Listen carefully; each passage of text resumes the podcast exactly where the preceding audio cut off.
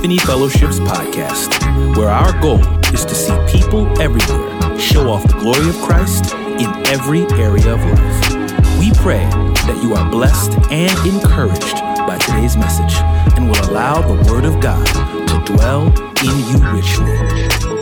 Um, this morning, um, I want to pray for my wife.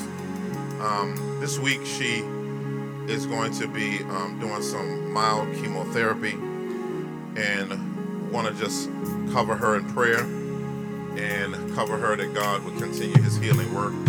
This will um, be another um, round of so six time dealing with this, and God has always beat it. And so, uh, want to pray for her. Um, Elders, y'all can come forward, won't you? Uh, stretch your hands towards her on today. Father God, we know you to be the bringer of shalom. Your word says, Surely you bore our griefs and our infirmities and carried away, carried away our diseases. Lord, in Jesus' name, as you have before, do it again. God, I pray my wife won't be overwhelmed. I pray why me won't overshadow her, Lord God. God, I pray that you would be her strength. I know she's been through so much, and I pray for her today, God, that she would be encouraged, that she would sense your presence, but most of all, that she'd be healed, transformed, set free, and delivered from every cell that is attacking her, that's rearing its head. God, you are the ultimate healer. We won't be like Asa and trust in the doctors centrally. We'll use them, but we won't trust in them. But we trust in the name of the Lord today, Lord God. And God, we trust your healing work from the crown of her head to the soles of her feet. Strengthen her and give her strength and help her to be an agent of comfort as you comfort her through what she's going through. God, I, I pray against attacks in her mind, attacks in her heart, attacks in her value, and attacks in her season. Cover her in Jesus' name. Amen and amen, amen, amen.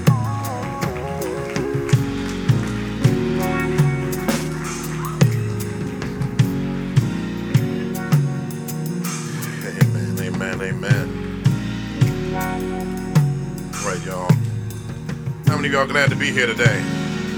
Yeah, yeah, yeah. Well, God is great. Um, so excited, thankful for the men getting together yesterday, fellas. Y'all had a good time. Oh, that was weak. The first service was better y'all. There's less of them. Y'all did. Y'all had a good time yesterday. Amen. Amen. Amen. Well, praise God for that, and praise God for all of His work that He is doing in and through our ministry. Ladies, go ahead and sign up for that trip uh, to go uh, uh, and see uh, the movie together with the ladies. A great time of fun and fellowship and connection. When you connect outside the gathering, you get to make connections that you wouldn't normally make. And so let's try when we have different gatherings to, if you can, come on out and let's connect together and build one another up in love and repaint the narrative. Amen. Amen. Well, we're still in our series, The Rebrand. Uh, today, I want you to turn to Ezekiel 34. We're going to read, we're going to do a lot of the chapter. We're only going to read only six verses today. Um, Ezekiel 34. We're going to just read verses 1 through 6 today. On three, one, two, three, go.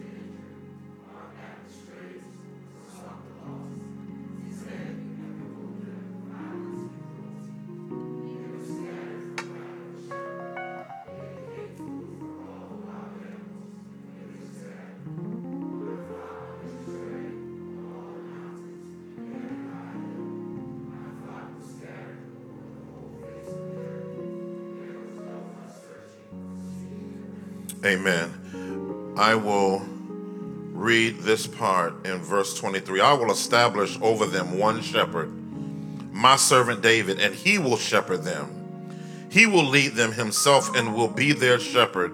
I, the Lord, will be their God, and my servant David will be a prince among them. I, the Lord, have spoken. Today, in this rebrand series, I'd like to talk about rebranding church leadership rebranding church leadership. Let's go before the Lord. Lord God Almighty, we are thankful that you are uh, the appointer and uh, distributor of leadership. You are the greatest reality of what leadership is. And so, God, help us, help your church today to begin to uh, dig into what it means to be a good covenant community who represent you, but help the leaders to lead that effort. And so, Lord God, as we dive into the scriptures, let the word of my mouth and the meditation of my heart be acceptable in your sight, oh God, our strength and our Redeemer in whom we trust. In Jesus' mighty name we pray. Everybody agree with that said? Amen. You may be seated in his presence. Rebranding church leadership. Um, I know about a month ago or so, we saw where a church in Brooklyn uh, was robbed. Um, really, it wasn't the church, it was the pastor and his wife. Um, they were robbed of between a half a million to a million dollars in jewelry. I know you saw it because y'all were on looking at your phones before church and you looked at it all last week. So I know y'all saw it on TikTok, Instagram, Facebook, Snapchat, YouTube. It's everywhere. And um, it's a couple of things that just come to my mind, just some simple things. Number one, I'm hoping everybody's all right. You know, that's number one. We want safety in the church. We don't want anyone hurt. You know, churches up their security. We should do whatever we can to protect parishioners and, and that type of thing. Is we, we want to do that. I, I, but but I am confused. Um um, y'all help me out. Maybe it's a new era, but I'm trying to wrap my mind around a pastor and his wife having in their possession, plus at church, a half a million to a million dollars in jewelry. Now, on the one hand, he could have got that from some entrepreneurial venture pre-pastoring or parallel to pastoring that allows and affords for him the opportunity to buy those items. Mm. My, my, my, my issue though is is even if you can do it, do you have to do it? Um, we, we, we, we, we, we live in we live in an interesting world. We got another pastor. Uh, he uh, basically is demanding his church buy him a watch, and he's fussing at them and even scolding them about not purchasing um, a, a, watch from a Movado watch and going, y'all should have got it for me. Y'all didn't get it for me last year. Y'all should. And I just couldn't believe And People were saying amen. And I can't even wrap my head around the cognitive dissonance that's in some of these churches. But then those are extreme examples. You got churches that act like it's a family business. You got church where the pastor's family just run the church and nobody else gets in leadership and nobody knows where anything is going. I mean, we, we, we have an interesting framing for our cultural um, realities when it comes to the church. It's interesting to me, though, that these things go viral and they go pretty viral with and what it ends up doing is it brands to people that this is what church is like and you can tell because usually in those posts i usually will go to the comments just to see if there is any sanity there like, if someone is going to go there and say, most pastors aren't like this, right? But what most people end up saying is, man, see, that's why I don't go to church now, because all them pastors like that. And I'm like, where, right? But in people's mind, when they see one fool, they think we all that. And so, with the reality of it, how easy it is, first off, uh, to brand it off, we have to work on, and it's partially our fault as leaders. Um, well, we have to work heartily at church and congregation to help rebrand it. Why is rebranding church leadership so important? Because if people can't trust someone or something in some place, they won't engage in it. So if they don't trust the church, they don't trust church leadership, uh, uh, what they'll end up doing is it'll be difficult to share the gospel. If we have a program, it'll be difficult for people to send their children out or, or, or, or families to come out to different things. And so you can't do anything in this world without trust. And that is the foundation, foundational reality that, for, particularly for the church, we should be the most trusted organism in the world. We should be, we should, people should have expectations of it, and us not be perfect, but people should have expectations of leadership and of the church that are healthy expectations, and they get and receive those expectations based on their experiences. So we can't get mad at people about having expectations. We, we have to begin to say, what are we going to do as the church to begin to make different moves towards uh, uh, uh, uh, being who we're supposed to be in order to not be anything that will affect people's view of the church. I love in Second Corinthians chapter 6, verse 3, Paul says, I live in such a way that no one will find fault with my ministry. It's a beautiful word there. Why does he say that? He's not saying that people won't falsely perceive him. No, he's saying when it's up to me and my doing, if they say something crazy about me, I hope it's because it's a misinterpretation or them demonizing. But but but but but let it never be that it was me that invested in their view of having a view and an obstacle that causes them not to be able to see the ministry. Well, so someone would say, well, Pastor, why are we looking to leaders? We should just look to Jesus. Well, the Bible doesn't teach that. The Bible does not teach that. The Bible teaches look to Jesus, and these leaders are to be an example of Jesus. So we're not saying you worship and your spiritual life and your justification and your sanctification is banked on how well a leader does and doesn't do. But but but but we should have expectations of our leaders. Why? Because in 1 Timothy 3, it gives us characteristics. People call it qualifications. But most of what's in 1 Timothy chapter 3 are character issues, not performance issues. In other words, it's character. God, God first focuses on character before he ever focuses on competency. God could care less about your competency if you don't have no doggone character. And so it's important that our, that, that, that our character uh, uh, uh, uh, would, would inform would inform our competency and give grace to our competency, give us opportunity for our competency to be able to be heard. Because if someone is acting a plumb fool, gifts, and sometimes we have been guilty of letting competent people get away with having deep rooted character issues. And so we have to be careful of doing that, right? And so I love the way Alexander Strauch says it. Y'all still tracking with me? I like the way Alexander Strauch says it in his book, uh, Biblical Eldership. He quotes 1 Peter 4 16, and he says, But if anyone suffers as a Christian, let him not feel ashamed. He says, But in that name, let him glorify. For it is time for judgment to begin with the household of God. And if it begins with us first, what will the outcome be for those who do not obey the gospel of God? Strauch then says Peter's point is that if purifying judgment is to begin, listen, with the house of God, then, as the prophet Ezekiel illustrates, it must start with the leadership in the kingdom. Furthermore, when churches experience persecution and suffering, it falls primarily on church leaders to provide help comfort, strength, and guidance. So the spiritual well being of the house of God depends significantly, listen, on leaders. They must do their shepherding duty and do it proper with, with the proper Christian spirit, which brings me to my first point. If we're going to rebrand church leadership, number one, rebranding church leadership means leaders are seen as conduits of God's divine leadership. Rebranding church leadership means leaders are seen as conduits of God's divine leadership. Look at what it says here. It says, The word of the Lord came to me. I like that. know why I like that? Because the, he didn't initiate God's word coming to him. You know, it should be on somebody said, I will be prophesying on Friday and Tuesday and on Saturday. And you better, how you know?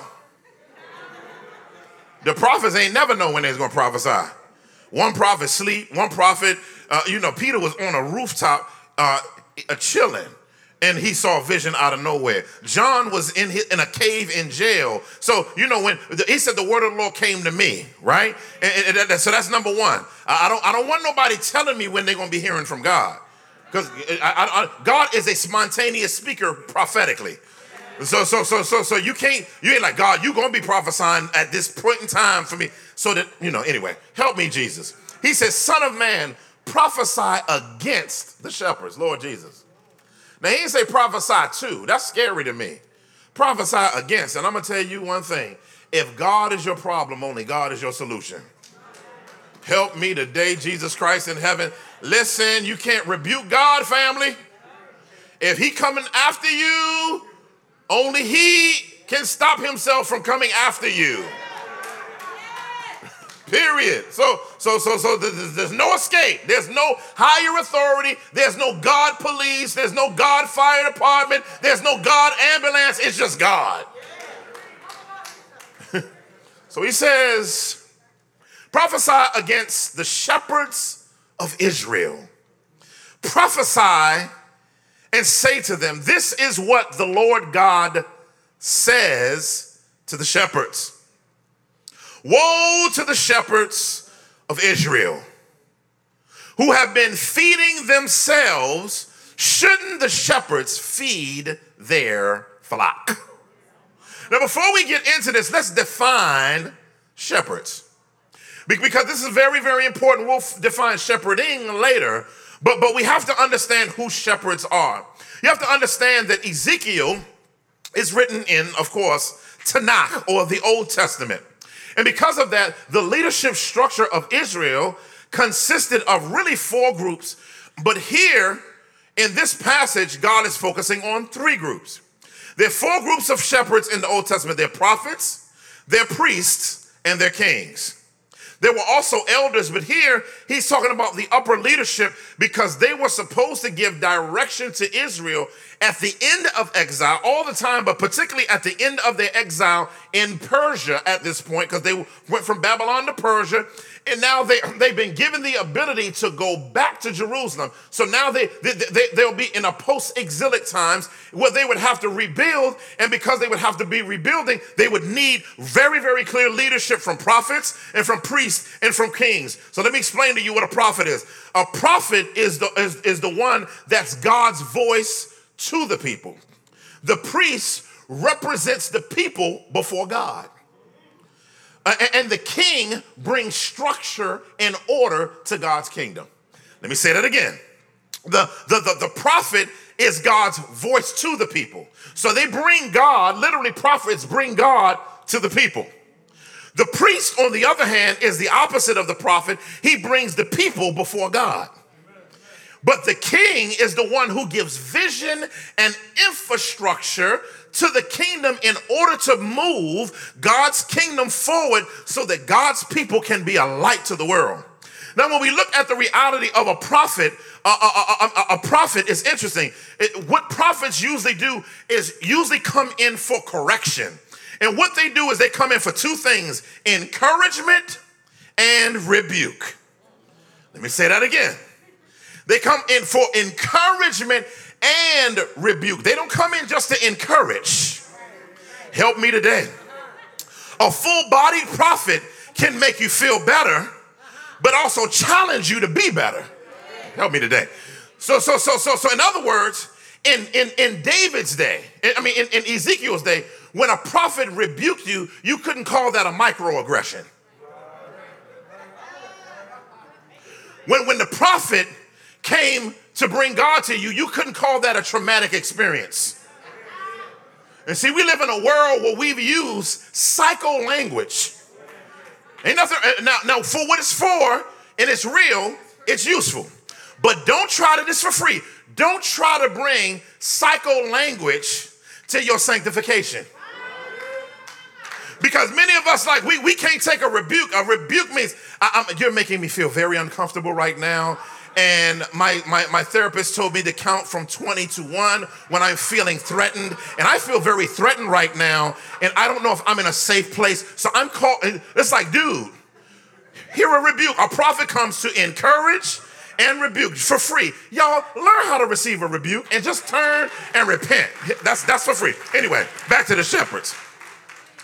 And, and so, and so the prophets give encouragement and rebuke. The priests deal with the day-to-day issues of the people. They're more of the shepherds of the people. They stood at the tent of meeting and gate of meeting and brought issues to the people. Brought issues to them. They would use the Urim and the, uh, the Thummim as a mechanism to determine what the will of God was. Read your Old Testament, right? You'll know what I'm talking about. It explained the word of God to the people. One of a good example of that is Ezra. I like when the Bible says that, that, that they stood up all day while he read the Bible. I like that. They, it's from sun up to sundown, they just listened to the word. I like that. And then after he finished, they said, Amen. And they went to their tents. I love it. After they got taught, then they broke up into small groups and learned. It was it's dope. Anyway, that's the nerdy Bible guy coming out of me. Next, prophet, priests, kings. Kings are the implementer of God's kingdom. So they do stuff like David, structure the ranks for war, right? And uh, not only that, stay with me, like Solomon building the temple and engaging Queen Sheba, and, and, and, and later on sending uh, with his son Malik down priest in order to send uh, uh, uh, uh, the law down into another nation so that they can come and grow in the, the, the wisdom of God. But check it out. He says, Woe to the shepherds, prophets, priests, and kings. He said, feeding themselves feeding themselves. In other words, God doesn't have a problem with leadership having self care or taking care of their needs. He has a problem with, first off, this was extravagantly taking care of their own needs. We'll see in a second how extravagant it is and bring it up to today. But, but, but they were extravagantly taking care of their own needs. But not only that, they, they, were, they, were, they, were, they weren't even looking out for the people of God in the process. Interesting is that same guy that got robbed. It's funny, he does a video talking about his prayer closet. And this looks like a boutique, got Gucci, Fendi, uh, uh, you know, some of I don't know. I'm just gonna name some stuff. Birkin, Fendi. I mean, had all this stuff in there. Whole room looked like a full boutique. I ain't see no prayer bench, no, you know, no incense, no candles. You know, no place to no no. Not one book was in there. Prayer room. Showing off shoes, then showed off cars outside, and and, and, and, and so that's that's that's that's the idea of self feeding. He says, shouldn't shepherds feed the flock? So they, they, they took care of their own natural needs, but they neglected the congregations or the people of God's spiritual needs. And so, where there is selfish shepherds and leadership, there will always be anemia in the flock. Wherever you see that, it will always be there. Look at verse 3. He says, now, now check out. Now, now, now, now, now if you, if, can I bring you in real quick? God is an artist. What you're about to see is what young folk call bars. Now, you know, I know Jay called himself the monster of the double entendre, but I raise you, Jay. I think Yahweh got you. Verse 3. It says in verse 3, he said, You eat the fat, you wear the wool, and butcher the fattened animals. Now, he's using double language here, what we call double entendre, to have double meaning here. He says, You eat the fat. And when it talks about you eating the fat, it means you're choosing the best portions for yourself. And, and, and no, no, no, what they would do in choosing the best portions for themselves, what they would do is they would make up issues that the people had in order to get them to bring a particular type of offering to them, even though God didn't tell them to go bring that offering. Okay, let me see if I can make it plain. Mm, mm. I sense it right now. I sense about 15 people in this place. Uh, I sense I sense a thousand dollar anointing in here. Mm. Is there a Joe in the house? Is there a Ashley? Did anybody drive a car last week? Did anybody go to the hospital last week? A doctor's appointment, a doctor's appointment, a doctor's appointment. And people be like praying, speaking in tongues. They be going like this, like something's really happening. Help me, Jesus. And what they do is they bait you out and then they tell you that God, God is God. There's an anointing here. There's a house and car anointing. If you lay at the feet of the man of God, a thousand dollars, then I'll, that's what they're doing. What, what they did was they would tell you what type of offering to bring. The best food, the fat pieces, were actually for God. But instead of making God the means of which they were supposed to give it to, they took it for themselves. Oh, yeah, that didn't get you? He said, You wear the wool. Now, what it meant here was in, in, the language, it means to forcefully remove wool. I don't know if you ever saw those animal, those crazy videos where animals are being uh, uh, uh, treated badly. And what they would do is, is nothing wrong with removing wool from a sheep to use, but it was the way they were doing it, how often they were doing it, and how they were treating the sheep. But not only is that, he says, You wear wool. Now, y'all don't hear me. In other words, he says, You wear wool, but you're not sheep. Wolves don't wear wool, they have wool. So these shepherds present themselves. But not only does it mean that, it also means the level of clothing that they were utilizing to get from the sheep, to get stuff from them. It's all in there. But then it says he butchers fattened animals, meaning that when you butcher a fattened animal, what you do is you feed it stuff in order to fatten it up to get from it what you want. In other words, I fill it with stuff so that I can kill it and get the best out of it. Okay, let me see if I can say. Eh, what, what, what does that look like today? Tithing. You know, using the tithing, you're gonna be cursed with a curse. You ever heard somebody say that? If you don't tithe, God's your car gonna break down. That's manipulation, right? That's called fattening people up. If I get blessed, you get blessed. In other words, he becomes the conduit for God's blessing instead of Jesus. So if you bless the man of God today, amen. You bless me. Through me, God will bless you. So give to me first, but don't get it before me. This foolishness, right? Leader centered churches, worship, uh, leader worship, teaching people that there are certain types of anointing. All of these different things is ways in which people are fattened up to be harvested for a leader's false desires. He says, You have not, listen to what he says specifically. He says, You have not strengthened the weak, healed the sick, bandaged the injured, brought back the strays, or sought the lost. You have ruled them with violence and cruelty. When he says strengthen the weak, it means feeding them so that they can get strong. It means feeding them healthy things for their soul and leading them to places where they can drink well. Like that's what they would do with lambs. If lambs were weak, they would lead them to good pasture, give them good food, lead them to good water, make sure they get rest. They don't work them to death and move them to death. They give them breaks. It's all in there. He said, You haven't, he said, You have not healed the sick or bandaged them. Healing the weak means people that are tired and people that feel like giving up, the people that actually have trauma, people that actually have emotional stress. He said, bandage the injured. In Israel, that would have looked like seeking justice for people. It would have looked like counsel and advocacy, serving sheep through their trauma. Because sheep need care because of attacks, missteps, and going astray. Stray here is interesting because everybody ain't astray. Let's define what a stray is. A stray is someone who moves aimlessly without any destination. It means someone who has wandered away from the flock naively, not somebody who willingly left and thinking they need to be, nobody called me. No, here, this is about actual people who have been lured away, whether by false doctrine, whether by, uh, whether, whether by their sin or whatever way that they've been led astray. And there should be an intentionality about engaging them. That means they unknowingly get separated. Usually a sheep would unknowingly get separated from the flock. And he said, You were supposed to seek the lost. But then God begins to turn it. And as he begins to turn it, that brings me to my second point. We're going to rebrand leadership. Rebranding leadership in the image of Jesus Christ has to be rebranded in the image of Jesus Christ. Look at verse 11. It says, For this is what the Lord God says I myself will search for my flock, I myself will search for them. And what's this point to? It points to how God is ultimately the best shepherd.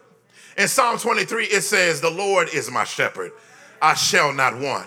He maketh me to lie down in green pastures. Listen, that, that it, it points to God as the ultimate shepherd. And we're going to see how God ultimately shepherds us. Because in Psalm 23, it teaches us that God, in his shepherding, he gives us relationship. He makes he, he gives us replenishment. He restores our soul. He makes us lie down, rest. He gives us reassurance through his rod and his staff, and he gives us recompense by giving us justice. So when we look at our God, he, he gives us relationship, he gives us replenishment, he gives us rest, he gives us reassurance, and he gives us recompense. When he does that, when our God does that, he does it in a particular way. Look at what God says later in verse 23. He said, I will establish over them, here it is, over them one shepherd, my servant David, and he will shepherd them. Who is that? Jesus Christ. So he's going to raise up the ultimate shepherd. But this shepherd is so fly. In verse 23, in verse 24, in verse 25, he will do in one role what it took a group of people to do. How do I know? Because in verse 23, it says he shepherded and tended them. That's the role of a prophet. In verse 24, he says David will be, he will be David and he will be a prince to them. That's his role as king. But then he will make a covenant of peace because priests work on helping covenants get cut. That means he's a priest. So guess what? God says, guess what I'm gonna do? I'm sick of all y'all jokers. And guess what I'm gonna do? I'm so sick of y'all that it, I, I, got a hundred of y'all, I got a million, I got a thousand of y'all, and y'all still ain't doing the job of a prophet, bringing uh uh uh, uh, uh, uh, me before the people. You're not doing the role of a priest of bringing the people to me. You're not doing the role of a king of structuring the kingdom for my kingdom vision. So guess what I'm gonna do? I'm gonna raise up one guy that's gonna have all three offices, and that one person is gonna be prophet, priest, and king. It took one man to do what a council of rulers for centuries and millennia could not do. Jesus comes to ultimately shepherd us. Even in John 10, verse 3, 11, and 16, he communicates this. In John uh, 10, 3, he calls himself a king. Why? He said, because I lead them out. He calls himself a priest because he lays down his life. He becomes a sacrifice. and and he becomes the prophet because he list, they listen to his voice. And so, and so, and so this, this beautiful thing that God has done through Jesus Christ is God has in Jesus Christ embodied himself as the God shepherd. The God shepherd. He's not just prophet, he's not just priest, he's not just king, he's God. So it took God to get shepherding right. Now, somebody says, well, why am I at church?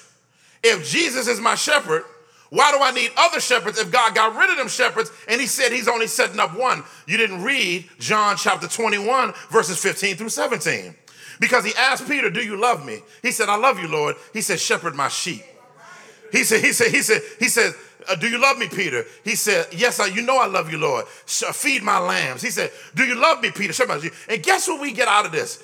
Is that God is now distributing his authority through Christ to create sub shepherds under his shepherding leadership that's supposed to reflect his shepherding. Now, this verse is interesting. Are y'all still tracking with me? I'm almost done.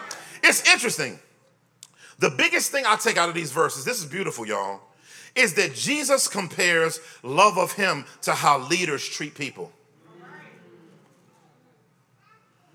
Before he asked him to shepherd, he asked him, Did he love him? A leader can never love you unless they love Jesus. never. Can never love you. Right? Jesus, and then the second thing is Jesus, Jesus calls them his sheep. He didn't say shepherd your sheep, he said shepherd my sheep. So guess what? You don't belong to no pastor.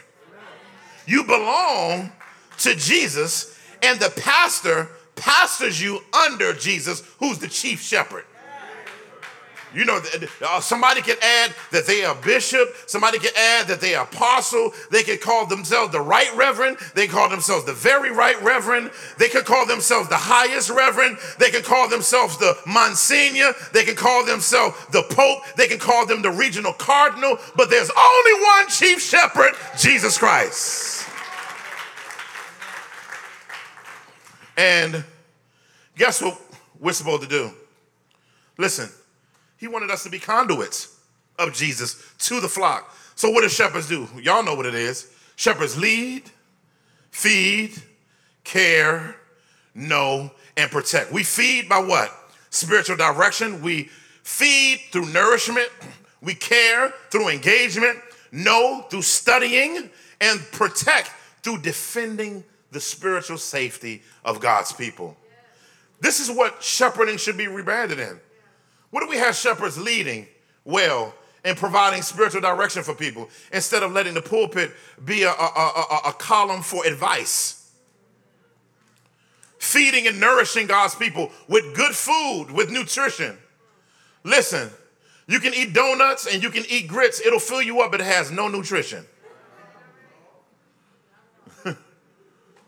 you know, I'm gonna tell you, I love it when fruit is put in my smoothies and it's just fruit.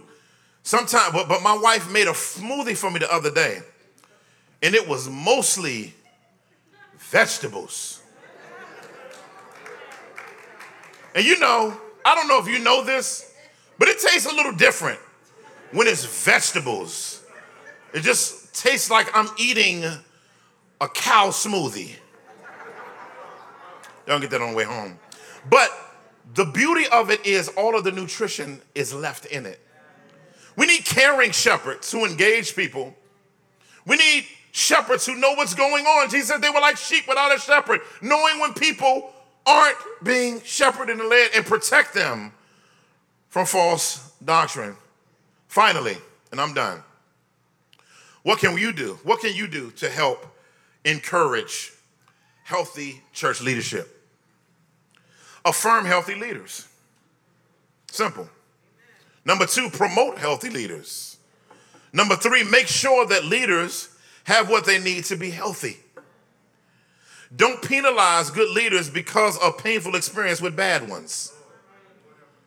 Stop burning your spiritual and emotional life out on bad leaders. Listen, get out of there and get somewhere healthy. Stop allowing yourself to stay somewhere because of friendships. I always been there. This is my church. Ain't nowhere in the Bible where the church belongs to anybody in here. Right? I understand what we mean when we say that, a sense of ownership and love and care for that particular community. But my prayer is, is that in this culture, that we will do amazingly to rebrand the church and rebrand leadership. I mean, the world is trying to do it. I mean, and it's no knock on these artists, and I'm closing. It's no knock on these artists, not beating them up, right? You know, Beyonce putting out a song about church girl, and now she's branding what women are like in the church, right? She's basically saying, you shout on Sunday, but you a freak on Saturday. Now, don't send me no inboxes because you love her more than Jesus. Because some of y'all will evangelize as a BeyHive member more than you would as a church member.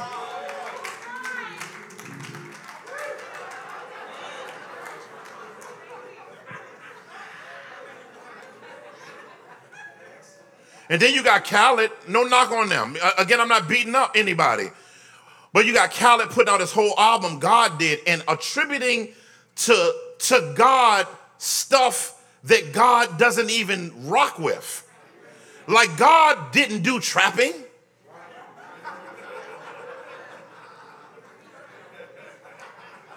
But but but but you know what? But you know what those subtle things do?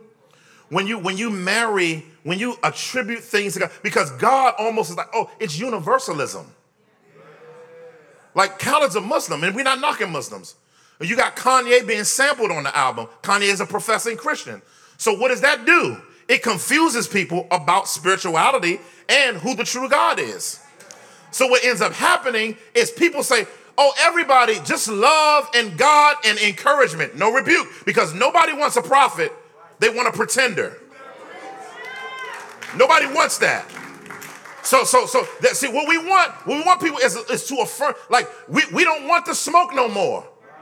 I'm gonna preach on this later, but Christians and leaders, Christian leaders, we don't want to smoke. We got Christian leaders in the pulpit, and, and listen, y'all don't know, I don't politicize anything, talking about something, it's her choice.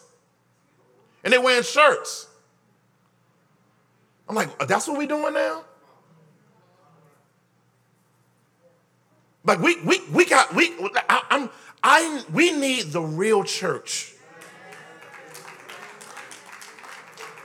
We literally need the real church. Uh, like if we we need to keep it a buck even if we lose something.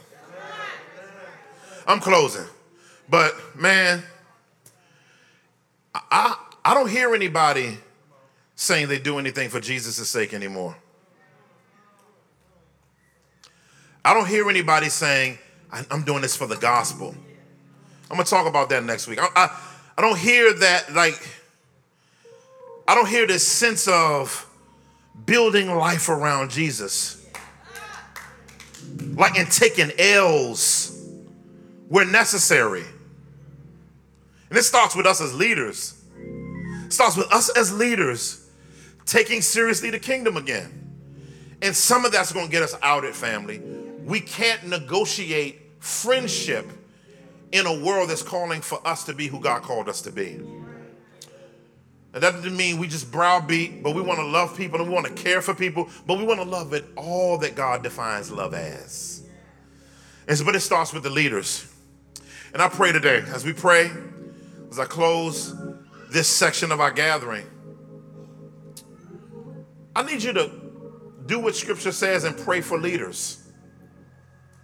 Um, take that necessary time and go before God and pray that God would strengthen and restore leaders, that they would stay faithful to the gospel, stay faithful to family, stay faithful to the church, stay faithful to their spiritual formation. That's my prayer. Father God, today,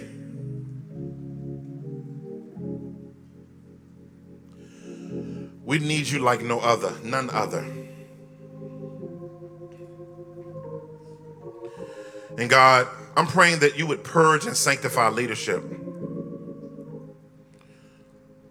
me included. Lord God, that leaders in the church would be examples. It's not just pastors, but anybody that leads.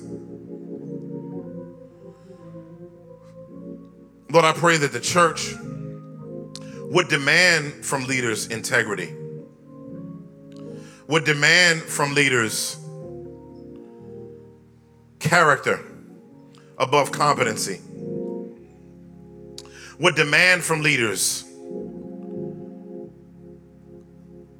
that they submit to the bloodstained banner. But God, maybe there's someone here today and they don't know you. And now they found out that you're the shepherd. You're shepherding us through Jesus. Maybe you're here today and you need God because He wants to lead you, He wants to feed you, care, know, and protect you. And unlike the world, God doesn't just do that for everybody. He has a specific group of people that that's his role in their life, and that's those who trust him by faith.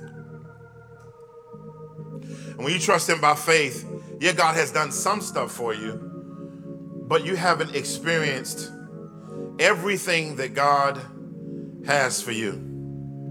Listen, many people's relationship with God is like this. You can go into a phone store and you can grab a phone and you can start playing with it. But when you try to pull it off, there's something attached to it that limits how far it can go. You may be able to sample the phone and experience it in the store, but you got to leave without it. That's what it's like being in this world and not knowing God. God gives you general access to Himself without intimate access. But guess what? When a phone is purchased and you get an actual account, now you're able to take that phone away and go wherever you want, and you can build up your repertoire with that phone because now there's nothing holding back that phone being unleashed fully for you. Well, that's what God does when you trust Jesus Christ as Savior. He unleashes Himself fully on your behalf.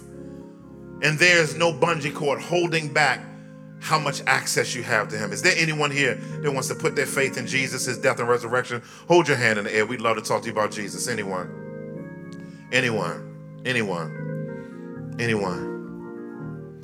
Best decision you can make is trust Him as Savior. greatest decision. He wants to unleash himself on your life.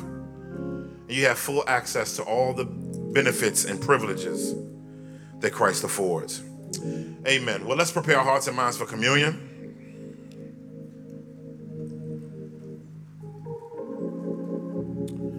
Communion is a time to celebrate our connection to God through Jesus Christ. It doesn't connect us to Him, we're already connected to Him. If you wasn't wasn't served the elements, hold your hand up if you want to partake today. One here. Anyone in the balcony? Y'all good? We have one up front.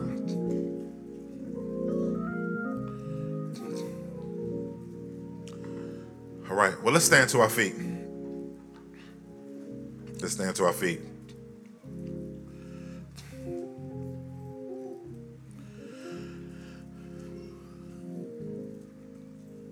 Jesus left us the elements as a way to be constantly reminded of the fact that He's our leader, that He hasn't forgotten about us, and He's going to come harvest us one day.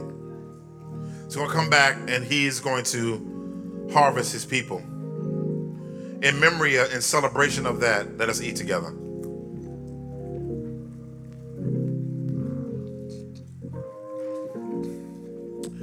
Blood in the Bible is a deep thing. Um, at one point in Genesis, Abraham cut an animal in half and God walked between them. And God swore by himself that he was going to fulfill his covenant to Abraham. And us being in this room is a fulfillment of that because of Jesus. Let us drink together. Most High. We, we, we're thankful and encouraged and filled with all of you. God, thank you for loving us enough to correct us, loving us enough to encourage us, loving us enough to remind us of who we're supposed to be. And Lord God, I pray that you would help us to be the proper frame that we're called to be to reflect your name. And we're not saying in rebranding the church that the church has to be perfect in order to represent you. No, but we should be viable witnesses that reflect your reign and pursuing holiness without which no one will see God. Now unto him was able to present you faultless before his throne with exceeding gladness and joy. To him our God and Savior be glory, majesty, dominion, and power, both now and forever. Everybody agree with that said? Amen. God bless you. Take care. Have a good one. Hello, this is Dr. Eric Mason, founder of Passive Epiphany Fellowship. Thank you for tuning in today. Hopefully, the Word of God was a blessing to you. Also, if you want to help us build the kingdom from Philly and beyond, particularly in inner cities, partner with us today. And if you don't know Jesus as Savior, based on his death, burial, and resurrection, place your confidence in him and go from spiritual death to spiritual life. Tune in next time so we can see you go from spiritual infancy to spiritual maturity. God bless you. Take care. We love you.